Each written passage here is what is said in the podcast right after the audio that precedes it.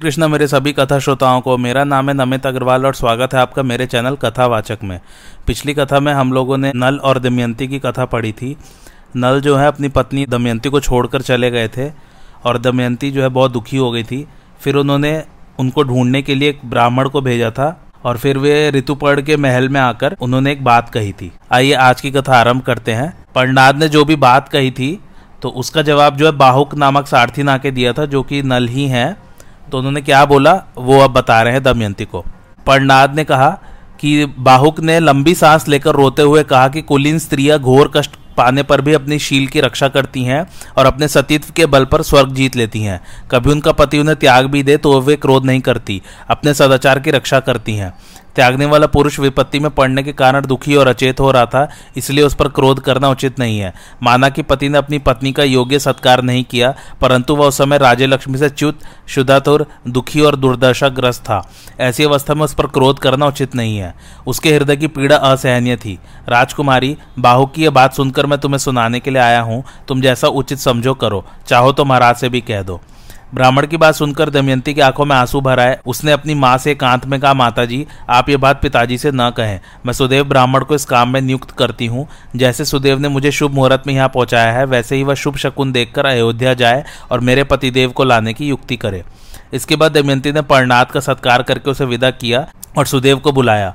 दमयंती ने सुदेव से कहा, ब्राह्मण देवता, आप शीघ्र से शीघ्र अयोध्या नगरी में जाकर राजा ऋतुपर्ण से यह बात कहिए कि भीमक पुत्री दमयंती फिर से स्वयंवर में स्वेच्छानुसार पति वरण करना चाहती है। बड़े बड़े राजा और राजकुमार जा रहे हैं, स्वयंवर की तिथि कल ही है, इसलिए यदि आप पहुँच सके तो वहाँ जाइए। नल के जीने अथवा मरने का किसी को पता नहीं है। इसलिए वह कल सूर्योदय के समय दूसरा पति वरण करेगी। दमयंती की यह बात सुनकर सुदेव अयोध्या गए और उन्होंने राजा ऋतुपर्ण से सब बातें कह दी। राजा ऋतुपर्ण ने सुदेव ब्राह्मण की बात सुनकर बाहुक को बुलाया और मधुरवाणी से समझाकर कहा कि, बाहुक, कल दमयंती का स्वयंवर है। मैं एक ही दिन में विदर्भ देश में पहुँचना चाहता हूँ। परंतु यदि तुम इतना जल्दी वहाँ पहुँच जाना संभव समझो, तभी मैं वहाँ जाऊँगा। ऋतुपर्ण की बात सुनकर नल का कलेजा फटने लगा। उन्होंने अपने मन में सोचा कि दमयंती ने दुख से अचेत होकर ही ऐसा कहा होगा। संभव है वह ऐसा करना चाहती हो। परंतु नहीं नहीं, उसने मेरी प्राप्ति के लिए ही यह युक्ति की होगी। वह पतिव्रता, तपस्विनी और दीन है। मैंने दुर्बुद्धिवश उसे त्याग कर बड़ी क्रूरता की। अपराध मेरा ही है। वह कभी ऐसा नहीं कर सकती। अस्तु सत्य क्या है, असत्य क्या है, यह बात तो वहाँ जाने पर ही मालूम होगी। परंतु ऋतुपर्ण की इच्छा पूरी करने में भी मेरा स्वार्थ है। बाहुक ने हाथ जोड़कर कहा कि मैं आपके कथनानुसार काम करने की प्रतिज्ञा करता हूँ। बाहुक अश्वशाला में जाकर श्रेष्ठ घोड़ों की परीक्षा करने लगे। नल ने अच्छी जाति के चार शीघ्रगामी घोड़े रथ में जोत दिए। राजा ऋतुपर्ण रथ पर सवार हो गए। बाहुक का रथ थोड़े ही समय में नदी, पर्वत और वनों को लांगने लगा। एक स्थान पर राजा ऋतुपर्ण का दुपट्टा नीचे गिर गया। उन्होंने बाहुक से कहा, रथ रोको, मैं वार्षणेय से उसे उठवा मंगाऊं। नल ने कहा, आपका वस्त्र गिरा तो अभी है, परंतु अब हम वहाँ से एक योजन आगे निकल आए हैं। एक योजन का अर्थ है करीबन 12 से 13 किलोमीटर। अब वह नहीं उठाया जा सकता। जिस समय यह बात हो रही थी, उस समय वह रथ एक वन में चल रहा था। ऋतुपर्ण ने कहा बाहुक तो मेरी गणित विद्या की चतुराई देखो। सामने के वृक्ष में जितने पत्ते और फल दिख रहे हैं, उनकी अपेक्षा भूमि पर गिरे हुए फल और पत्ते 101 गुने अधिक हैं। इस वृक्ष की दोनों शाखा और टहनियों पर पाँच करोड़ पत्ते हैं और दो हज़ार पंचानवे फल हैं। तुम्हारी इच्छा हो तो गिन लो। बाहुक ने रथ खड़ा कर दिया और कहा कि मैं इस बहेड़े के वृक्ष को काटकर इनके फलों और पत्तों को ठीक ठीक गिनकर निश्चय करूँगा। बाहुक ने वैसा ही किया। फल और पत्ते ठीक उतने ही हुए, जितने राजा ने बतलाए थे। नल आश्चर्यचकित हो गया। बाहुक ने कहा, आपकी विद्या अद्भुत है, आप अपनी विद्या बतला दीजिए। ऋतुपर्ण ने कहा गणित विद्या की ही तरह मैं पासों की वशीकरण विद्या में भी ऐसा ही निपुण हूँ। बाहुक ने कहा कि आप मुझे विद्या सिखा दे तो मैं आपको घोड़ों की भी विद्या सिखा दूँ। ऋतुपर्ण को विदर्भ देश पहुँचने की बहुत जल्दी थी और अश्व विद्या सीखने का लोभ भी था। इसलिए उन्होंने राजा नल को पासों की विद्या सिखा दी और कह दिया कि अश्व विद्या तो मुझे पीछे सिखा देना। मैंने उसे तुम्हारे पास धरोहर छोड़ दिया। जिस समय राजा नल ने पासों की विद्या सीखी, उसी समय कलयुग करकोटक नाक के तीखे विष को उगलता हुआ नल के शरीर से बाहर निकल गया। कलयुग के बाहर निकलने पर नल को बड़ा क्रोध आया और उन्होंने उसे श्राप देना चाहा। कलयुग दोनों हाथ जोड़कर भय से कांपता हुआ कहने लगा, आप क्रोध शांत कीजिए, मैं आपको यशस्वी बनाऊँगा। आपने जिस समय दमयंती का त्याग किया था, उसी समय उसने मुझे श्राप दे दिया था। मैं बड़े दुख के साथ करकोटक नाक के विष से जलता हुआ आपके शरीर में रहता था। मैं आपकी शरण में हूँ, मेरी प्रार्थना सुने और मुझे श्राप न दे। जो आपके पवित्र चरित्र का गान करेंगे, उन्हें मेरा भय नहीं होगा। राजा नल ने क्रोध शांत किया। कलयुग भयभीत होकर बहेड़े के पेड़ में घुस गया। यह संवाद कलयुग और नल के अतिरिक्त और किसी को मालूम नहीं हुआ। वह वृक्ष ठूट सा हो गया। इस प्रकार कलयुग ने राजा नल का पीछा छोड़ दिया, परंतु अभी उनका रूप नहीं बदला था। उन्होंने अपने रथ को ज़ोर से हाका और साइकिल होते न होते हुए विदर्भ देश में जा पहुँचे। राजा भीमक के पास समाचार भेजा गया। उन्होंने ऋतुपर्ण को अपने यहाँ बुला लिया। ऋतुपर्ण के रथ की झंकार से दिशाएँ गूंज उठी। कुंडित नगर में राजा नल के वे घोड़े भी रहते थे, जो उनके बच्चों को लेकर आए थे।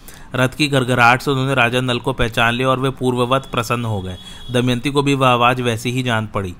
दमयंती कहने लगी कि इस रथ की घरघराहट मेरे चित्त में उल्लास पैदा करती है, अवश्य ही इसको हाँकने वाले मेरे पतिदेव है। यदि आज वे मेरे पास नहीं आएँगे तो मैं धधकती आग में कूद पड़ूँगी।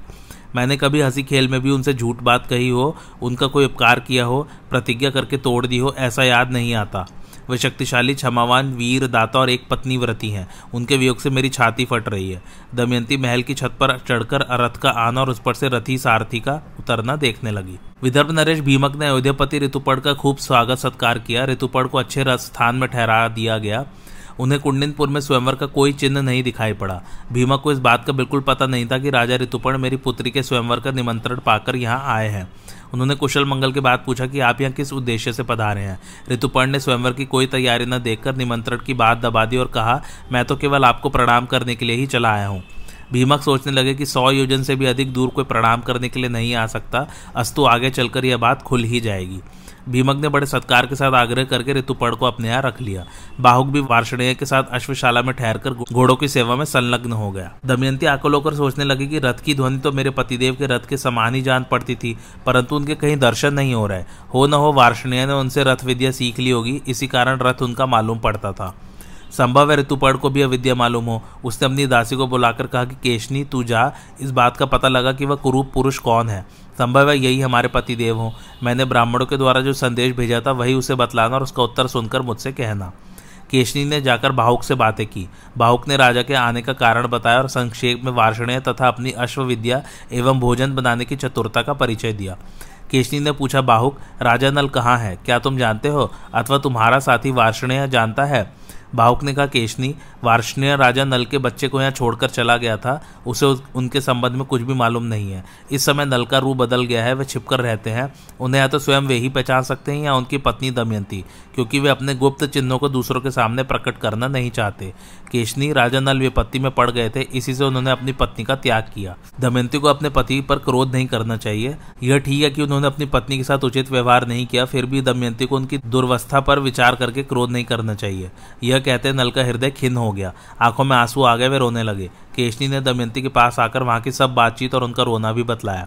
अब दमयंती की आशंका और भी दृढ़ होने लगी कि यही राजा नल है। उसने दासी से कहा कि, केशनी, तुम फिर बाहुक के पास जाओ और उसके पास बिना कुछ बोले खड़ी रहो।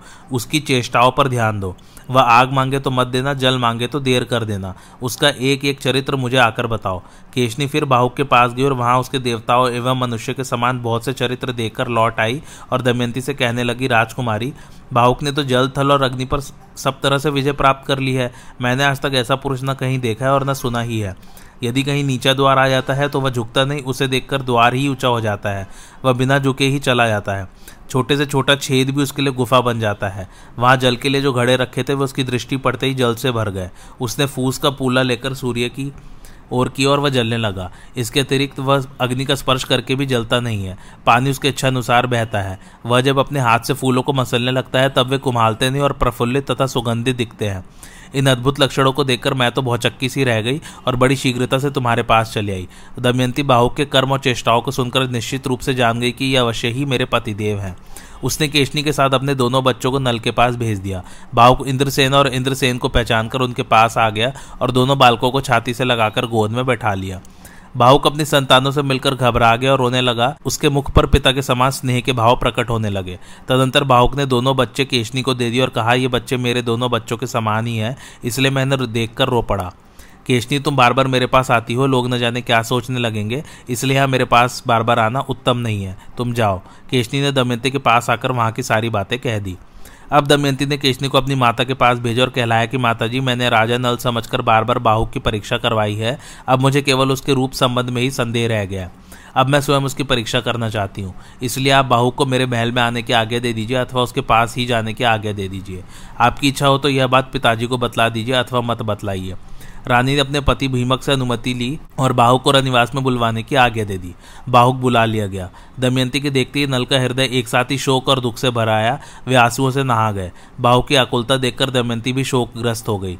उस समय दमयंती गेरुआ वस्त्र पहने हुए थी, केशों की जटा बंद गई थी, शरीर मलिन था। दमयंती ने कहा, बाहुक, पहले एक धर्मज्ञ पुरुष अपनी पत्नी को वन में सोती छोड़कर चला गया था। क्या कहीं तुमने उसे देखा है? उस समय वह स्त्री थकी मांदी थी, नींद से अचेत थी। ऐसी निरपराध स्त्री को पुण्य श्लोक, निषद नरेश के सिवा और कौन पुरुष निर्जन वन में छोड़ सकता है? मैंने जीवन भर में जानबूझकर उनका कोई भी अपराध नहीं किया है, फिर भी वे मुझे वन में सोती छोड़कर चले गए। इतना कहते कहते दमयंती के नेत्रों से आंसुओं की झड़ी लग गई। दमयंती के विशाल सांवले एवं रत्नारे नेत्रों से आँसू टपकते देखकर नल से रहा न गया। वे कहने लगे, प्रिय, मैंने जानबूझकर न तो राज्य का नाश किया और न तो तुम्हें त्यागा है। यह तो कलयुग की करतूत है। मैं जानता हूँ कि जब से तुम मुझसे बिछड़ी हो, तब से रात दिन मेरा ही स्मरण चिंतन करती रहती हो। कलयुग मेरे शरीर में रहकर तुम्हारे शाप के कारण जलता रहता था। मैंने उद्योग और तपस्या के बल से उस पर विजय पा ली है और अब हमारे दुख का अंत आ गया है। कलयुग अब मुझे छोड़कर चला गया है, मैं एकमात्र तुम्हारे लिए ही यहाँ आया हूँ। यह तो बतलाओ कि तुम मेरे जैसे प्रेमी और अनुकूल पति को छोड़कर जिस प्रकार दूसरे पति से विवाह करने के लिए तैयार हुई हो, क्या कोई दूसरी स्त्री ऐसा कर सकती है? तुम्हारे स्वयंवर का समाचार सुनकर ही तो राजा ऋतुपर्ण बड़ी शीघ्रता के साथ यहाँ आए हैं। दमयंती सुनकर भय के मारे थर थर कांपने लगी। दमयंती ने हाथ जोड़कर कहा, आर्यपुत्र, मुझ पर दोष लगाना उचित नहीं है। आप जानते हैं कि मैंने अपने सामने प्रकट देवताओं को छोड़कर आपको वर्ण किया है। मैंने आपको ढूँढने के लिए बहुत से ब्राह्मणों को भेजा था और वे मेरी कही बात दोहराते हुए चारों ओर घूम रहे थे। पंडाद नामक ब्राह्मण अयोध्यापुरी में आपके पास भी पहुँचा था। उसने आपको मेरी बात सुनाई थी और आपने उनका यथोचित उत्तर भी दिया था। वह समाचार सुनकर मैंने आपको बुलाने के लिए ही ये युक्ति की थी। मैं जानती हूँ कि आपके अतिरिक्त दूसरा कोई मनुष्य नहीं है जो एक दिन में घोड़ों के रथ से सौ योजन पहुँच जाए। मैं आपके चरणों का स्पर्श करके शपथ पूर्वक सत्य सत्य कहती हूँ कि मैंने कभी मन से भी पर पुरुष का चिंतन नहीं किया है। यदि मैंने कभी मन से भी पाप कर्म किया हो तो निरंतर भूमि पर विचरने वाले वायुदेव भगवान सूर्य और मन के देवता चंद्रमा मेरे प्राणों का नाश कर दे। ये तीनों देवता सकल भूमंडल में विचरते हैं। वे सच्ची बात बतला दे और यदि मैं पापनी हो तो मुझे त्याग दे। उसी समय वायु ने अंतरिक्ष में स्थित होकर कहा राजन मैं सत्य कहता हूँ कि दमयंती ने कोई पाप नहीं किया है। इसने तीन वर्ष तक अपने उज्जवल शील व्रत की रक्षा की है। हम लोग इसके रक्षक रूप में रहे और इसकी पवित्रता के साक्षी हैं। इसने स्वयंवर की सूचना तो, तो तुम्हें ढूँढने के लिए ही दी थी। वास्तव में दमयंती तुम्हारे योग्य है और तुम दमयंती के योग्य हो। कोई शंका न करो और इसे स्वीकार करो। जिस समय पवन देवता यह बात कह रहे थे, उस समय आकाश से पुष्पों की वर्षा होने लगी, देवताओं की धुंधुबियाँ बजने लगी। शीतल, मंद, सुगंध, वायु चलने लगी। ऐसा अद्भुत दृश्य देखकर राजा नल ने अपना संदेश छोड़ दिया और नागराज करकोटक का दिया हुआ वस्त्र ओढ़कर उसका स्मरण किया। उनका शरीर तुरंत पूर्ववत हो गया। दमयंती राजा नल को पहले रूप में देखकर उनसे लिपट गई और रोने लगी। राजा नल ने भी प्रेम के साथ दमयंती को गले से लगाया और दोनों बालकों को छाती से लिपटाकर उनके साथ प्यार की बात करने लगे। सारी रात दमयंती के साथ बातचीत करने में ही बीत गई। प्रातःकाल होने पर नहा धो सुंदर वस्त्र पहनकर दमयंती और राजानल भीमक के पास गए और उनके चरणों में प्रणाम किया। भीमक ने बड़े आनंद से उनका सत्कार किया और आश्वासन दिया। बात की बात में यह समाचार सर्वत्र पहुँच गया। नगर के नर नारी आनंद में भरकर उत्सव मनाने लगे। देवताओं की पूजा हुई। जब राजा ऋतुपर्ण को यह बात मालूम हुई कि बाहुक के रूप में तो राजा नल ही थे, यहाँ आकर वे अपनी पत्नी से मिल गए, तब उन्हें बड़ा आनंद हुआ और उन्होंने नल को अपने पास बुलवाकर क्षमा मांगी। राजा नल ने उनके व्यवहारों की उत्तमता बताकर प्रशंसा की और उनका सत्कार किया। साथ ही उन्हें अश्वविद्या भी सिखा दी। राजा ऋतुपर्ण किसी दूसरे सारथी को लेकर अपने नगर चले गए। राजा नल एक महीने तक कुंडी नगर में ही रहे, तदंतर भीमक के आगे लेकर थोड़े से लोगों को साथ ले निषद देश के लिए रवाना हुए। राजा भीमक ने एक श्वेत वर्ड का रथ, सोलह हाथी, पचास घोड़े और छह सौ पैदल राजा नल के साथ भेज दिए। अपने नगर में प्रवेश करके राजा नल पुष्कर से मिले और बोले कि या तो तुम कपट भरे जुए का खेल फिर मुझसे खेलो या धनुष पर डोरी चढ़ाओ। पुष्कर ने हंसकर कहा, अच्छी बात है, तुम्हें दाव पर लगाने के लिए फिर धन मिल गया। आओ, अब की बार तुम्हारे धन तथा दमयंती को भी जीत लूँगा। राजा नल ने कहा, अरे भाई, जुआ खेल लो, बकते क्या हो? हार जाओगे तो तुम्हारी क्या दशा होगी, जानते हो? जुआ होने लगा, राजा नल ने पहले ही दाव में पुष्कर के राज्य रत्नों के भंडार और उसके प्राणों को भी जीत लिया। उन्होंने पुष्कर से कहा कि यह सब राज्य मेरा हो गया। अब तुम दमयंती की ओर आँख उठाकर भी नहीं देख सकते। तुम दमयंती के सेवक हो। अरे मूड, पहली बार भी तुमने मुझे नहीं जीता था। वह काम कलयुग का था। तुम्हें इस बात का पता नहीं है। मैं कलयुग के दोष को तुम्हारे सिर नहीं मरना चाहता। तुम अपना जीवन सुख से बिताओ, मैं तुम्हें छोड़े देता हूँ। तुम्हारी सब वस्तुएँ तुम्हारे राज्य का भाग भी दे देता हूँ। तुम पर मेरा प्रेम पहले के ही समान है। तुम मेरे भाई हो। मैं कभी तुम पर अपनी आँख टेढ़ी नहीं करूँगा। तुम सौ वर्ष तक जियो। राजा नल ने इस प्रकार कहकर पुष्कर को धैर्य दिया और उससे अपने हृदय से लगाकर जाने की आज्ञा दी। पुष्कर ने हाथ जोड़कर राजा नल को प्रणाम किया और कहा, जगत में आपकी अक्षय कीर्ति हो और आप दस हज़ार वर्ष तक सुख से जीवित रहें। आप मेरे अन्नदाता और प्राणदाता है। पुष्कर बड़े सत्कार और सम्मान के साथ एक महीने तक राजा नल के नगर में ही रहा। तदंतर सेना, सेवक और कुटुंबियों के साथ अपने नगर में चला गया। सभी नागरिक, साधारण प्रजा तथा मंत्रिमंडल के लोग राजा नल को पाकर बहुत प्रसन्न हुए। घर घर आनंद मनाया जाने लगा। चारों ओर शांति फैल गई बड़े बड़े उत्सव होने लगे। राजा नल ने सेना भेजकर दमयंती को बुलवाया।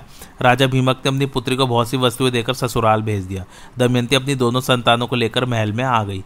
राजा नल की ख्याति दूर दूर तक फैल गई। वे धर्म बुद्धि से प्रजा का पालन करने लगे। उन्होंने बड़े बड़े यज्ञ करके भगवान की आराधना की।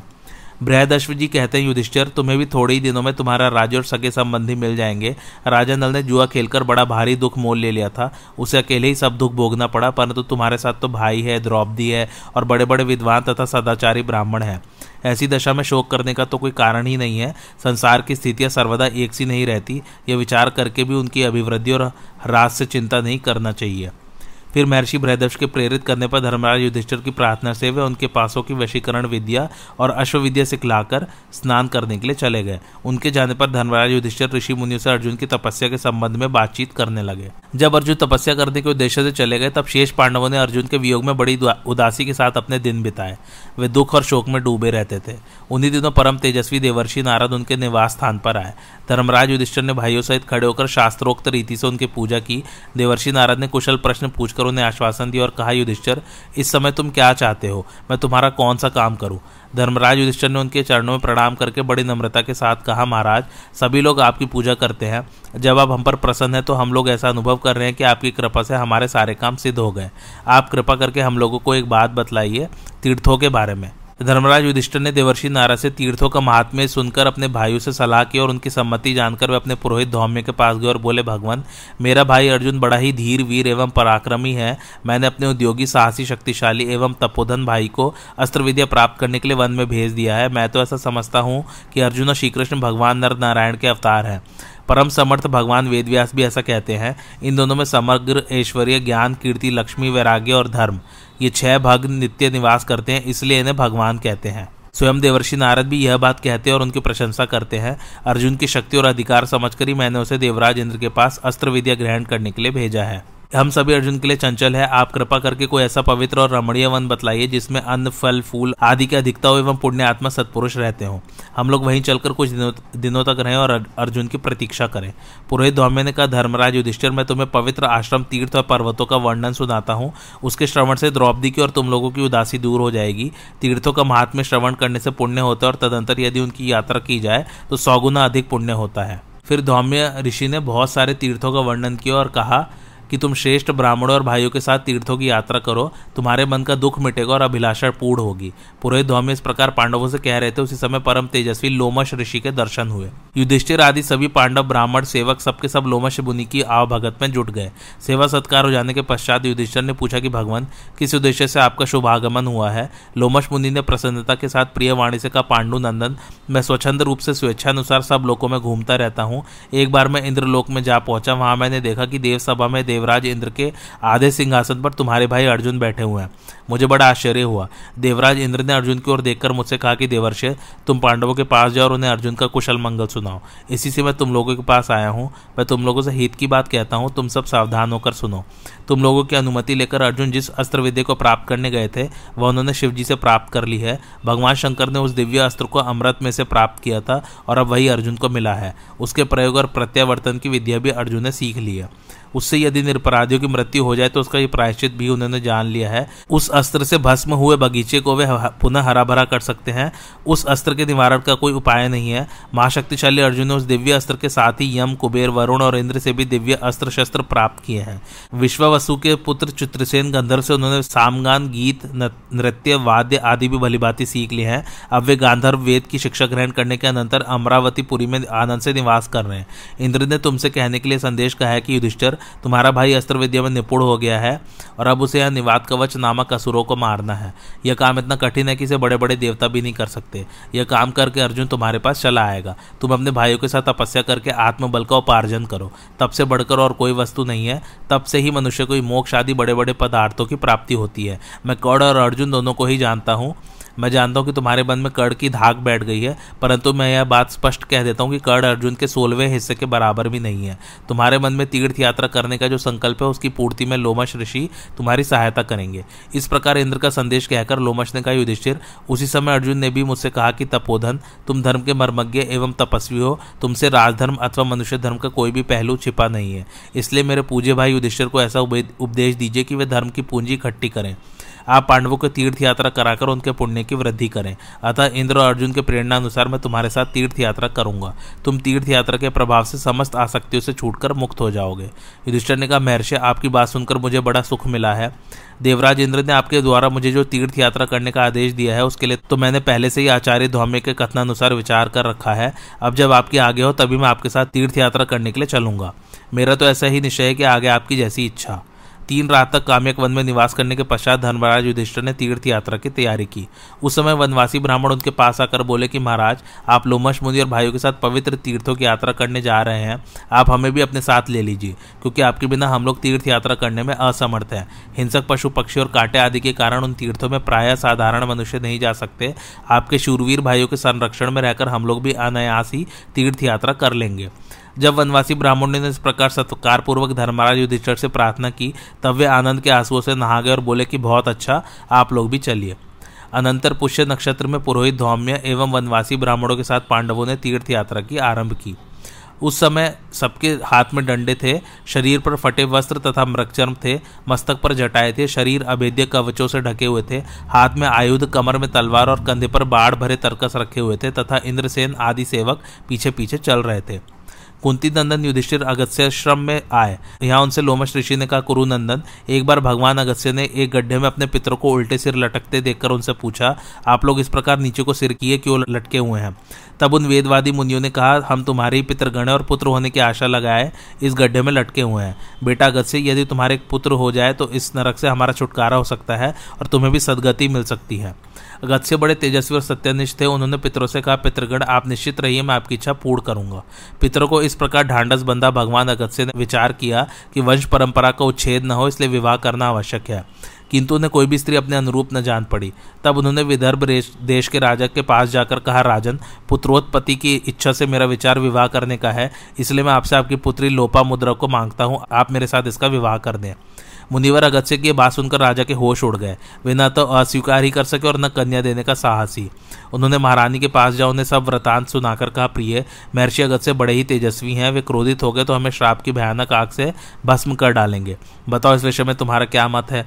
तब राजा और रानी को अत्यंत दुखी देख राजकन्या लोपा मुद्रा ने उनके पास आकर कहा, पिताजी, मेरे लिए आप खेद न करें, मुझे अगत्य मुनि को सौंप कर अपनी रक्षा करें।